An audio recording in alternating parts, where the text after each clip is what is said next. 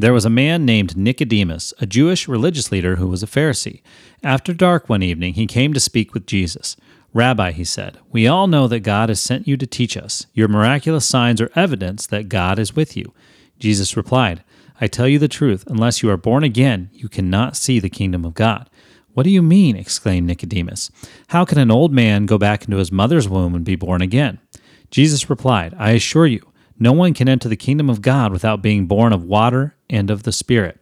Humans can reproduce only human life, but the Holy Spirit gives birth to spiritual life. So don't be surprised when I say you must be born again.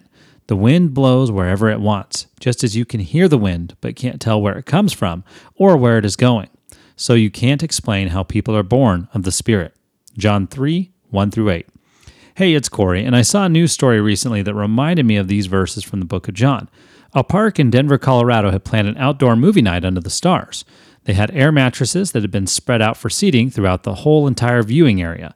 And while the event took a turn, however, when strong winds blew in, picked up all the air mattresses, and sent them rolling throughout the area.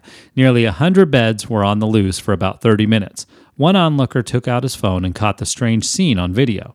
It was quite a scene. That story is a great reminder of Jesus' words to Nicodemus that the wind blows wherever it wants, just as you can hear the wind but can't tell where it comes from or where it is going. So you can't explain how people are born of the Spirit. While I can pinpoint certain events and themes in my story that led to my spiritual birth, it is truly a mystery when I think of the many stories and relationships and occurrences that surrounded my decision to follow Jesus.